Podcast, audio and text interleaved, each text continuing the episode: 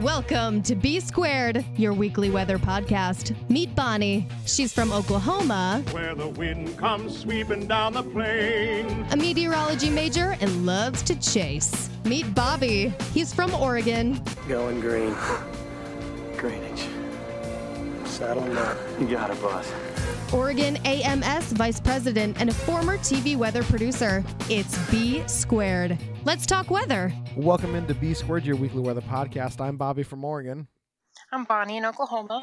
And Bonnie, it's been an exciting weather week out here since we last talked. Uh, last Saturday when we taped, it was uh, we talked about in Oregon it was going to be kind of cooling down a little bit, but lo and behold, 24 hours later we have a tornado, and then 24 hours later after that we've had a total of three tornadoes, um, all of them EF zeros, but still went from relatively quiet to pretty uh, pretty interesting real quick.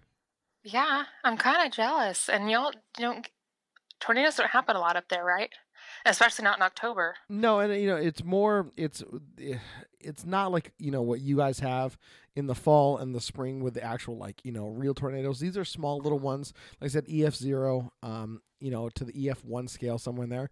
Um, we have ours called cold core. So there's not, you know, it's not warm air. It's just uh, you know, precip that um, little storms that form. And the, you know within thunderstorms so there is some severe aspects to it but uh, just a little bit of rotation and it stretches out real quick and usually these are very uh, thin tornadoes nothing like you know the giant stovepipes you see or the wedge tornadoes back in oklahoma but they still do damage and you know we get a couple every year. It's not like uh, they're completely foreign to us but we get them occasionally and we like i said we usually get them in the colder season so hence the name cold core. But uh, yeah sunday one hit in north portland just uh, close to the airport. Actually my brother-in-law I'd hit the yard next to where he works, so he saw wow. the saw the overturned semis.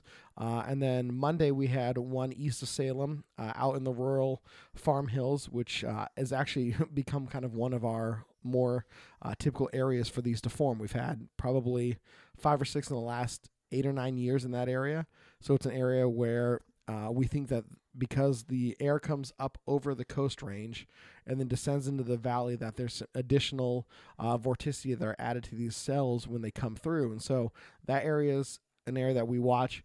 Uh, the area with the tornado on Sunday in North Portland is very close to another area where we think um, the topography is changing the flow of the air around. So uh, it's just one of those crazy things. And then we had a second one out in Forest Grove, about uh, 25 miles where I am from where I am right now, form uh, right on the top of open field. And it was great because this uh, husband and wife, who are huge weather geeks, are outside and they're like, "Oh, look at the storm!" And all of a sudden, this thing starts rotating, and it's rotating right above them. They're like, "Oh, this is so awesome! This is so awesome! We're gonna stay outside and we're gonna watch this form." and you know, it's something that we say, you know, don't do, but these guys were like, "Oh my gosh, you know, check this out!" And the video's fantastic. Um, just do like a Twitter or a Facebook search for Forest Grove tornado, and you'll see all the stories pop up with the video. But man, it was just it was impressive. But to watch tornado warnings happen back to back days was uh, was really cool and very different.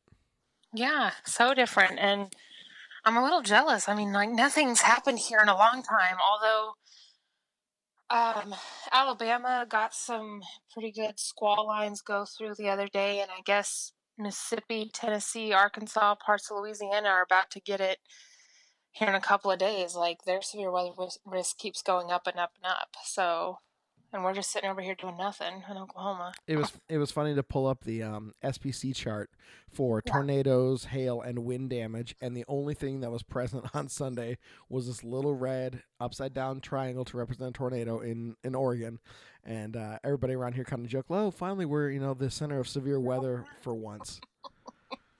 So, oh man, you made the graphic. It's we did.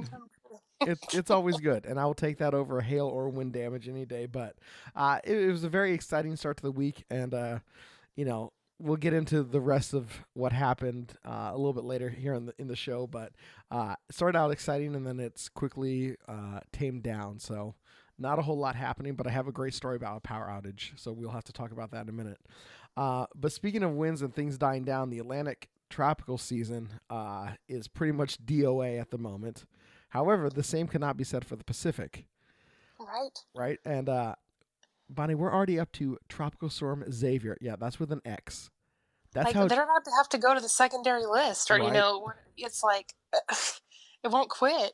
It won't quit. And there is a second area of interest. It's not been designated anything yet, but um, yeah, you're going to have to go to the secondary list. And I'm trying to remember off the top of my head when the last time I saw that happen. It's been uh, quite a while. Yeah, a long time. So, um, long according to the National Hurricane Center in Miami, the East Pacific season is the third most active this year on record. Um, according to the Accumulated Cyclone uh, Energy Index, or ACE, for October, there were three named storms, and historically there are about two. Um, one named, and then usually one storm, and then one possible major. And so this last month, two storms with, I believe, two major hurricanes. Uh, one went in to Mexico just um, north of, I want to say Cancun. I could be wrong, but uh, I had friends that were in Cancun. Yeah, it was Cancun. Uh, texting me asking about that, and I was like, well, you know, it looks like it's just gonna miss you. Or Puerto, Va- sorry, went in just north of Puerto Vallarta. Um, and they were in PV, and they were asking me. I'm like, well, it looks like you guys might actually get out of it. So uh, it wasn't too bad. But they said it came on shore, uh, just north of the resort they were staying at. It was really rainy and windy, but uh, did not cancel their vacation. So uh, the Eastern Pacific is is popping. However, the Atlantic, like we said, is dead. And I think that's probably it then for the Atlantic. Like now it's just all going to be cooling down from here on out. So I think that hurricane season, the Atlantic's done.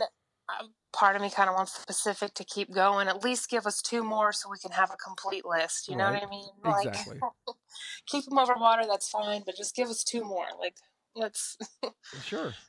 Let's finish that list. And if you look at the you know the sea surface temperatures, and of course everybody's looking at that right now to dictate and see how the strong the uh, upcoming El Nino will be, but there's still a lot of very warm water uh, around the equatorial Pacific, and so if another storm forms, it does have the fuel. So there's a very good chance that we could see one or two more storms.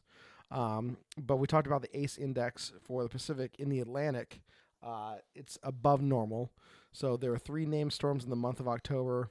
Um, but as we said, uh, nothing is is happening right now. It's dead. They don't think anything will form in the next five days. So, you know, that puts us into mid November, and at that point, you know, the end of the season, in theory, uh, is only a couple days away. So, uh, like I said, I think the and as you said, I think the uh, Atlantic season might be done. And uh, you know what? Listen, we talked about a quiet start, and then it ramped up. It got quiet again, and then they had another active season.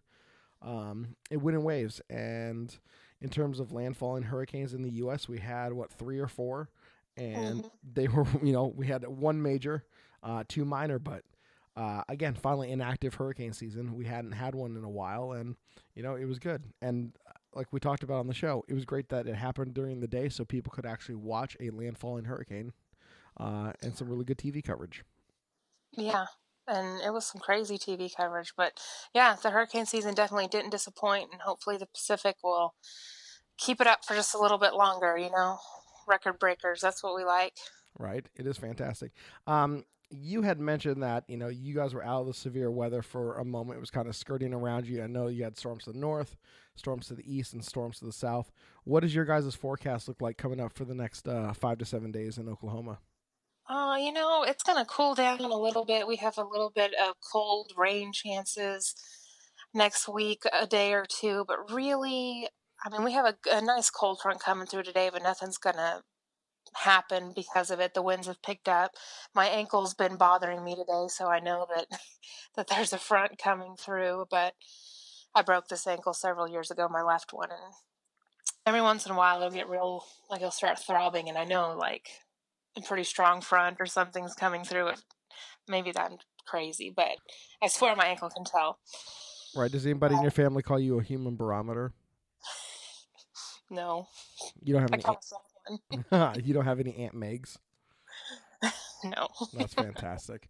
Well, that's cool. I mean, at, least you guys, you know, uh, you want the severe weather, but you know, as we've also talked about that, you're you're ready for the winter. So, hopefully, you know, a cold front will will bring you something. But um, up here in Oregon, it's been relatively mild. Um, I mentioned a power outage earlier. I got woken up uh, out of a very dead sleep uh, Tuesday night and had lost power uh, Wow. in the neighborhood, and so I kind of you know walked outside just to see if I could see anything, if anybody else had power around. Um, and the hill that is directly to the north of us, they were all without power. But I noticed the light coming um, like against up one of the houses across the street. And so I was like, what in the world? My neighbors were outside at 3 a.m. having a phone conversation with somebody.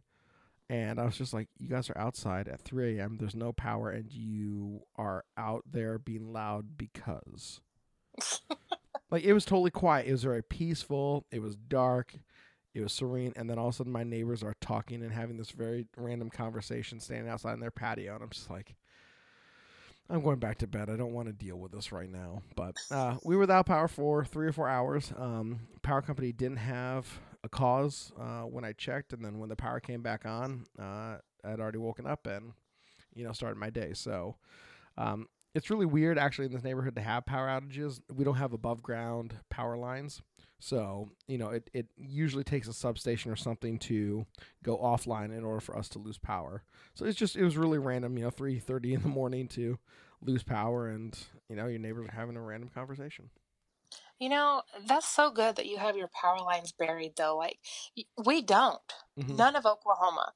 And it's like, how many power poles need to be replaced due to straight line winds and or tornadoes before we go, maybe we should start burying some of these. Right? Do you guys have a high water table or a low water table? Oh, you know what? I don't even know. Okay. Um, I wonder how far down you have to dig in order to you guys hit water. That might be one reason, but I was try- I was trying to think. Um, gosh, it's been a very long time since I was in Oklahoma City, and I was at the neighborhood south of campus, south of the weather center, and I want to say they had their power lines buried because I didn't see any, and I was you know just one of those things that you look for. Um, especially when you're out storm chasing because you don't want to be near a power line should one come down. Um, right. but yeah, it, you know, there's a lot of neighborhoods still around here that are they're above ground. I mean, the neighborhood I grew up in, both of them still have their power lines above ground. The last few houses I've lived in, everything's been buried, but um, it's just one of those you know random things where, you, you know, depending on when your neighborhood was built, that's when Yeah. you either had the power lines that were put above ground or below ground.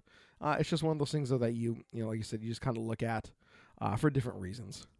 Well, and I will say though that most of the time, not all the time, but most of the time when power lines are snapped and replaced, they're replaced with metal ones. So Interesting. yeah, they're not just those wood ones. But then, I mean, there are still a lot of times they're replaced with obviously brand new wood po- poles. But you would just think after the amount of times that, especially in the same area, like more, Exactly. you know, that they've been replaced and replaced and replaced, that it would be like, okay, so maybe it does have something to do with the water table, which I, I never thought of that. So I, I'll have to look into that and see. Yeah, double check. I mean, and I'm I'm sure there are areas where they are, and you just don't know. So I'm sure like downtown Oklahoma City, you know, everything's buried underground, obviously because it has to be. But Right. um, you know, it's just it's one of those things that you just kind of look at. So like I said, it was just really random to wake up at 3:30 to the power being out and it not you know coming out for a couple more hours. But uh, just one of those moments where you just don't expect it. You know, you wake up and everything's completely dark. Which you don't realize how much light you actually have in your room, like just from like your DVD player and your Exactly. internet modem and like stuff like that until it all goes out and you're like, wow, it is really dark. right exactly and you know you look outside and it's like okay uh, i can see the reflection of like downtown portland you know 14 miles away bouncing off the clouds so you know there's that little you know that kind of that eerie orange glow but nothing else is lit and you just sit there just like wow you know just you know you really understand and you know that's one of the reasons why I love being out in the country in the middle of nowhere when the pow- when there is no power and no lights it's beautiful however when you're in a metropolitan area and there's no power it's straight up creepy Yeah, for real. so you guys talked about Oklahoma. Up here in Oregon, um, we are in this random transition in between weather events for the next couple days. We are in an onshore uh, onshore flow, um, mostly cloudy, occasional showers here and there. Um, temperatures are topping out in the upper 50s and they get down to the to the mid 40s, but it's humid all the time. And it's not like you know the warm humidity that you're used to. It's that cold humidity where you still feel it, and the temperature is still a couple degrees, you know, uh, below 60 or so, but you still feel it. And it's just, it's gross. and it's just, it's not fun. It's like either, you know, be cold and do something or be warm and be clear. Don't do this thing where it's, you know, 55 to 60 and it's humid and it's cloudy and there's no movement of the air. It's just, it's not fun.